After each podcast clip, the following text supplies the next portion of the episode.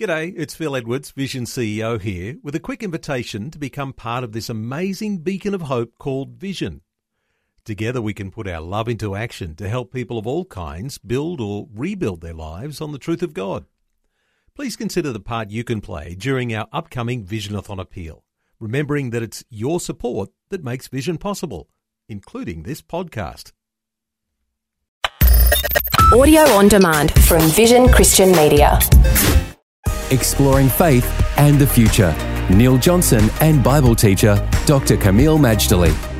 We've been talking about families, all the different dimensions that help to shape our families, from our heritage to our social skills to those areas of etiquette and friendliness that we need to have for families that really are successful and flourishing into the future.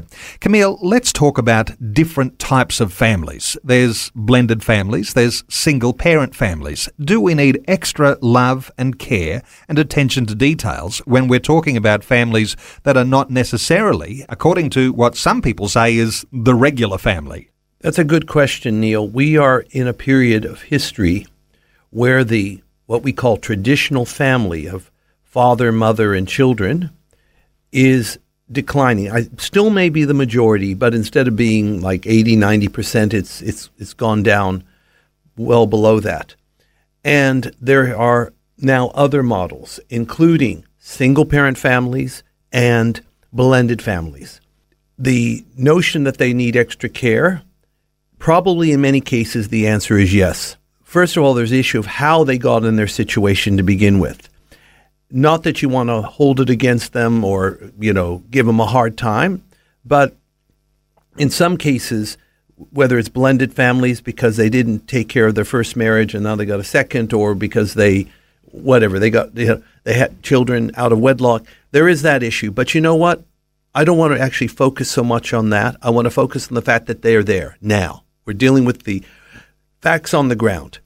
And I believe, especially as churches, when we talk about family, and we should talk about family, we cannot ignore the fact that there are blended and single parent families. Will they need extra care?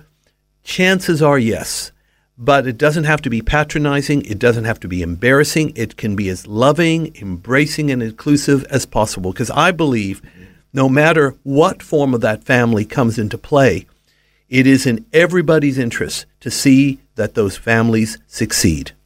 And when we have seen prospering societies with mother, father, and children, the family unit, is there a sense in which, where we see the rising numbers of blended families and single families, that we might somehow or other lose sight of an ideal? I guess an ideal would be mum, dad, and the children. I believe that mum, dad, and the children is an ideal. I believe it's one we need to aim for. However, if it is not achieved, we still want to love and bless the family, whatever form it comes in. Because after all, there's children involved, there's adults involved, they are brought into our churches by God, and we who are pastors and ministers, as well as the body as a whole, because I believe the whole body can minister. We need to just welcome them and help them where they can. Of course, there has to be wisdom. Sometimes you get those that um, want to manipulate or or milk the system, whether it's in the church or the government. We we have to be wise, but at the same time, many are coming in, and we want to give them the word of the Lord. We want to give them practical care where necessary, and we want them to grow in their knowledge of Christ. So, will they need extra care? Probably yes, but that extra care can be done in that, how should we say, comprehensive manner of caring for the flock as a whole. But I guess what I want to convey is I don't want anyone to feel that they're second class in a familial sense because they don't have the same mother and father, blended or single parent. No, as far as we're concerned, they're all of value to God.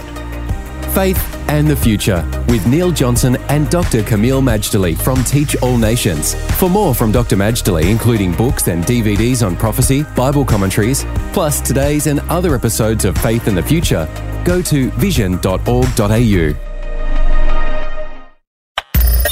Thanks for taking time to listen to this audio on demand from Vision Christian Media. To find out more about us, go to vision.org.au.